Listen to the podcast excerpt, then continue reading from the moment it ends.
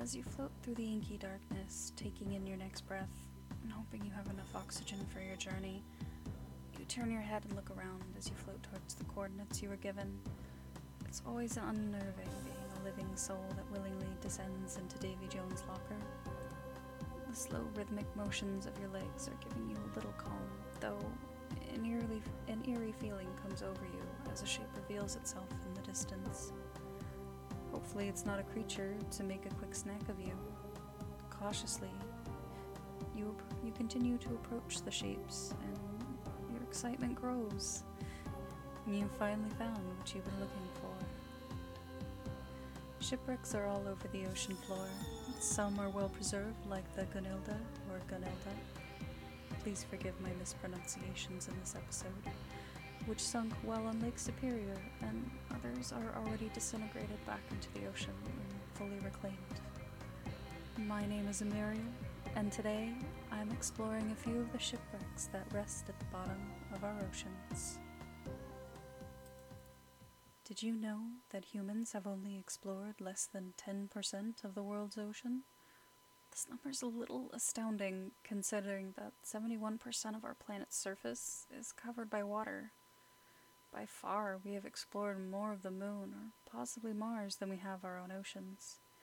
This ecosystem is an alien planet world ripe for exploring and with new species being discovered every year. Don't worry there, though, there will be plenty of time to deep dive into the wonders of the ocean in later episodes of this podcast. For now, let's just start with the shipwrecks. When thinking about shipwrecks in particular, usually one thinks about pirates and sunken treasure just waiting to be found. It's true, those ships do have treasure, just one more of a historical nature than gold and riches. The other example that comes to mind is the most infamous maritime disaster, the Titanic, which will get its own episode as there are so many stories and history surrounding it. As for pirate ships, that'll happen in the future as well, but it goes best hand in hand with ghost ships, as you can't talk about one without the other, it seems. We'll start with a well preserved one that I mentioned earlier, the Gunilda, she was a Scottish built American steam yacht that was built in 1897 by Ramage and Ferguson and remained in service until her sinking in 1911. Various owners passed her around, but the last owner was William L. Harkness. He and his family were taking a tour of northern Lake Superior when, about five miles off Rossport, Ontario, on August 11th, the ship ran aground hard on a shoal. A shoal, for those unaware, is a sandbar or sandbank that is a body of water, and can think of think of it like a nasty speed bump or curb once you hit it. You're usually stuck.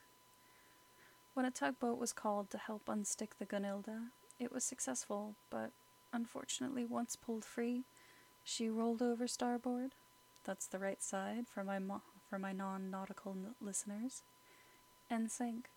No lives were lost, at least, not yet. The wreck was rediscovered in 1967 by Chuck Zender, and she was found 82 meters, or 270 feet, deep in the lake, though her deck is only 74 meters, or 242 feet deep. This wreck is best preserved because everything was still in place on board and her structure remained in undamaged after settling on the bottom of the lake. While no one died when she sank, there have been two deaths associated with exploring her watery decks. In 1907, diver Charles King Hayes died while exploring, but his body unfortunately wasn't recovered until 1976. The second happened when a diver from Burlington, Ontario, Reg Barrett, died while exploring. Full disclosure I'm not a diver. The most I've done is snorkeling off the coast of Catalina Island, and even then I had an instructor slash tour guide with me, but I'm not completely unaware of the dangers when diving in shipwrecks. I've seen a documentary or two, though it doesn't make me an expert. One could become disoriented or lost, snagged on a piece of metal or wood sticking out, get caught in a cord or rope, or have an equipment failure that occurs after their pre check, where something could go wrong with their oxygen levels. It can be scary stuff, especially if you have very little experience. Though there were attempts to recover the Gunilda, I unfortunately haven't found anything to find out if it was ever successful. Our next wreck takes us to the British Virgin Isles. It's the wreck of the RMS Rhone.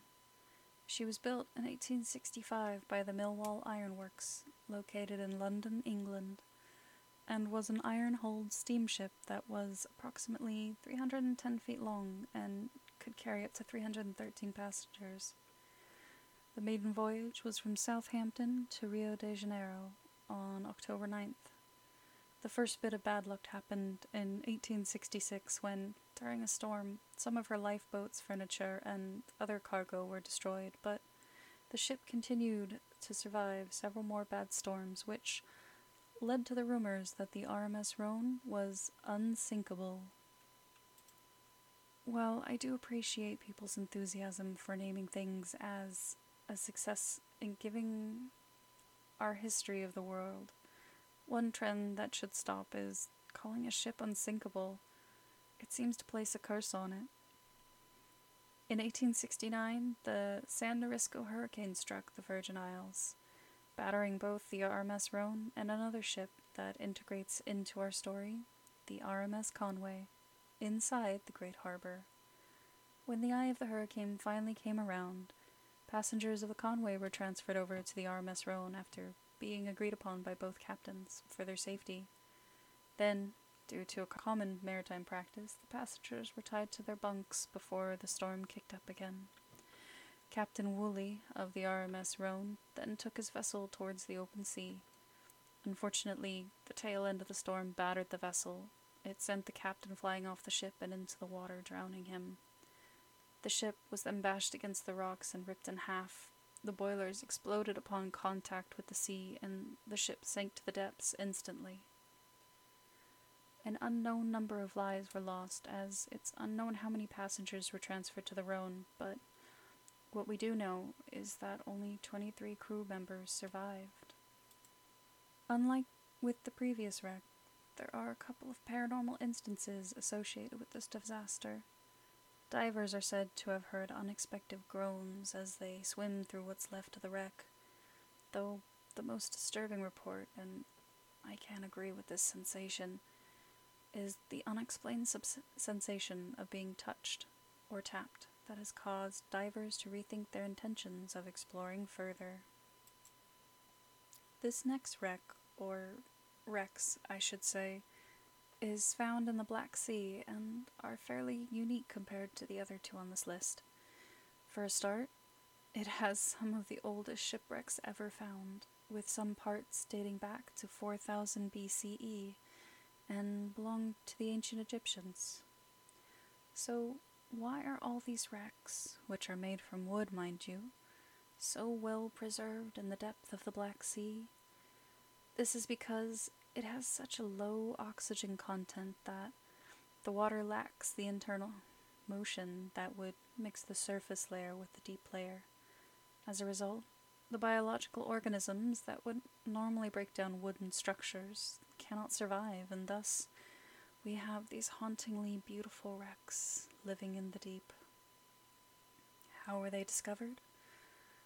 Well, in the year 2000, the National Oceanic Atmospheric Administration, or NOAA, began a program that was led by Robert Ballard.